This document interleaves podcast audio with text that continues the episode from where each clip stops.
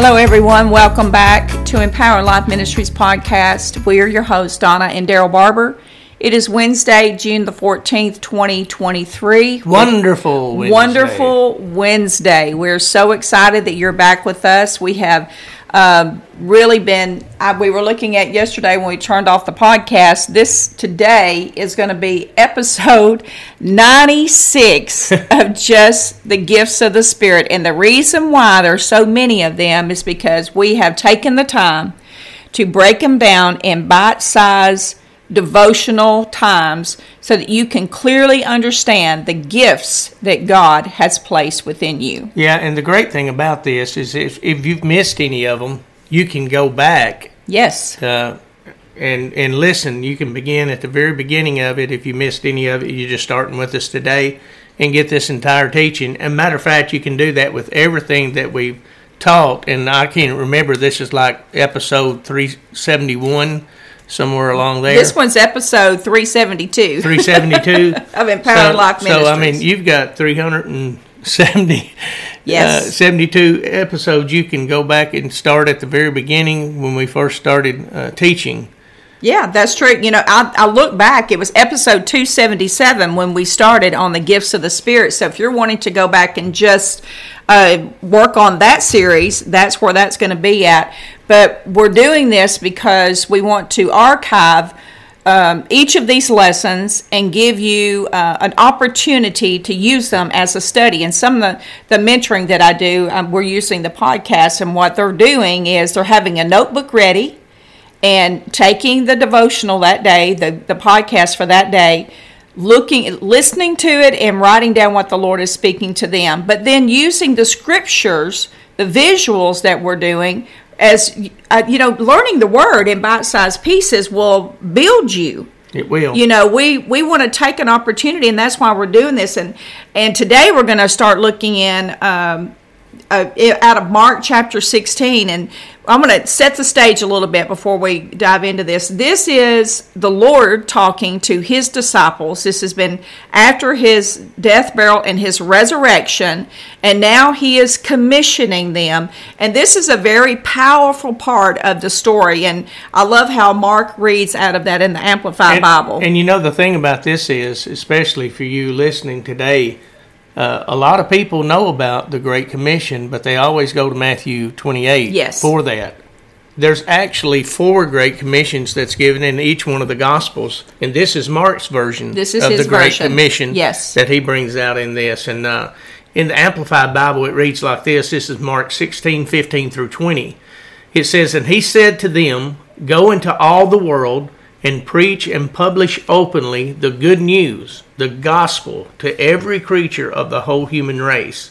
He who believes, who adheres to, and trusts in, and relies on the gospel and him whom it sets forth, and is baptized, will be saved from the penalty of eternal death. But he who does not believe, who does not adhere to, and trust in, and rely on the gospel and him whom it sets forth, will be condemned. And these attesting signs will accompany those who believe. In my name, they will drive out demons. Now, listen to this.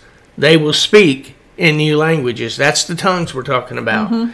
They will pick up serpents, and even if they drink anything deadly, it will not hurt them. They will lay their hands on the sick, and they will get well. So then the Lord Jesus, after he had spoken to them, was taken up into heaven, and he sat down at the right hand of God. And they went out and preached everywhere. Listen again. While the Lord kept working with them. With them. There's yeah. the key. And confirming the message by testing signs and miracles that closely accompanied it. Accompanied it. I can't even say it. Accompanied it. Amen. So Amen. be it. Amen. One of the things I want to say at the beginning of this is because it says his commission was to go and publish openly the good news, the gospel.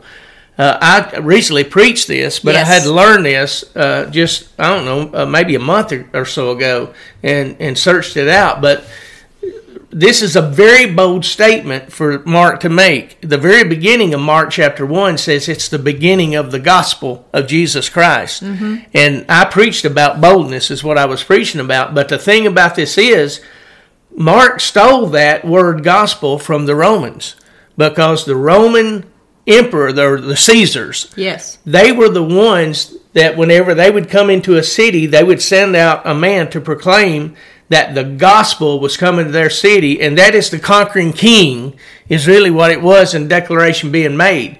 And for Mark to begin his gospel, the gospel of His Mark, version, saying, yes. saying this is the go- Here's the beginning. real good news. Yeah, this is the beginning of the gospel of Jesus Christ. He is putting that right in the Caesar's face and saying, "This is the real This king. is the real it's deal. Jesus." Yes, I love that. And, That's you why know, they were persecuted. I'm so glad you brought that out because that's what we're trying to get people to understand. Is even in this part of it, we are declaring that the really good news is that we are declaring Jesus as King over all. And you know, in reading down through here, he's really talking to them, you know, about here's what I want you to do, and I want you to preach the gospel and baptize those. But then he does say, and, and there's a whole lot we could unpack in this, but we're going to try to stay on subject with speaking in tongues because he does say they're going to, in my name, now that means his authority. His nature. In his nature. So now, with that being explained, listen to this. They will drive out demons. They will speak in new languages. So, in my name, in my authority, in my character, you will speak a new language. And I think that is the, the point that we want to try to get across to you is this is the Holy Spirit. This is the, the nature of Christ releasing a tongue through a new language through you. well, it's the language of the kingdom. Yes, it is. And those who've been listening to us, to me, it carries me back all the way to Genesis chapter 11 when their languages were divided. You know, everybody yes. spoke the same language. yes. They're trying to build the tower, so he con- he confounded their languages Mm-hmm. or divided their languages and stuff. To me, when we receive the baptism of the Holy Ghost, he's bringing us back into one language. Amen. Is what he's doing, and that's the language. That's the language of the kingdom of God. Is what it is. Amen. I love that part. And and going on down for just a second here, we just want to touch a couple more things here out of Mark before we close out today. Uh, like I said, we're going to stay on track here because he does talk about picking up serpents. Serpents. Let me just declare: we do not believe in snake handling. No, I, I think- I, I don't handle a snake on purpose. Let me just say it like I that. think it'd be like Paul when he was gathering the sticks. You know, that serpent bit him, and no harm came No to him. harm came so I him. think this would apply to I that. do too, and and that's why I said we don't want to take a rabbit trail, but just that little bit of information there.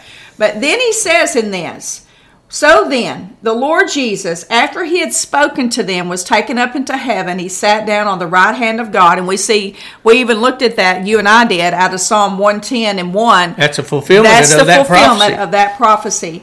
And it says, They went out, preached everywhere, while the Lord kept working with them. That's the key to this. Everything that they're doing, it says confirming the message. It there were signs and wonders and miracles.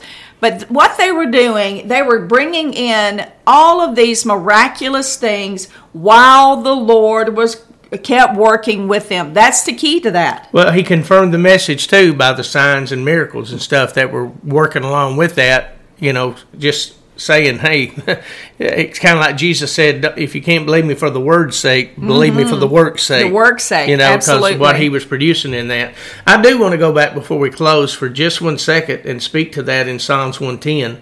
Because if you don't tie that together, you'll miss that prophecy being fulfilled. And it starts out saying that the Lord said unto my Lord, Mm-hmm. Sit thou at my right hand till I make thine enemies thy footstool. Yes. Well, listen, Jesus just fulfilled that in his death, burial, sure and resurrection, Yes. and he has overcome all of our enemies. And he's still placed on that- the throne. That's right, and he's sitting on the throne of your heart. So that means all of your enemies are under your feet. Amen. Amen.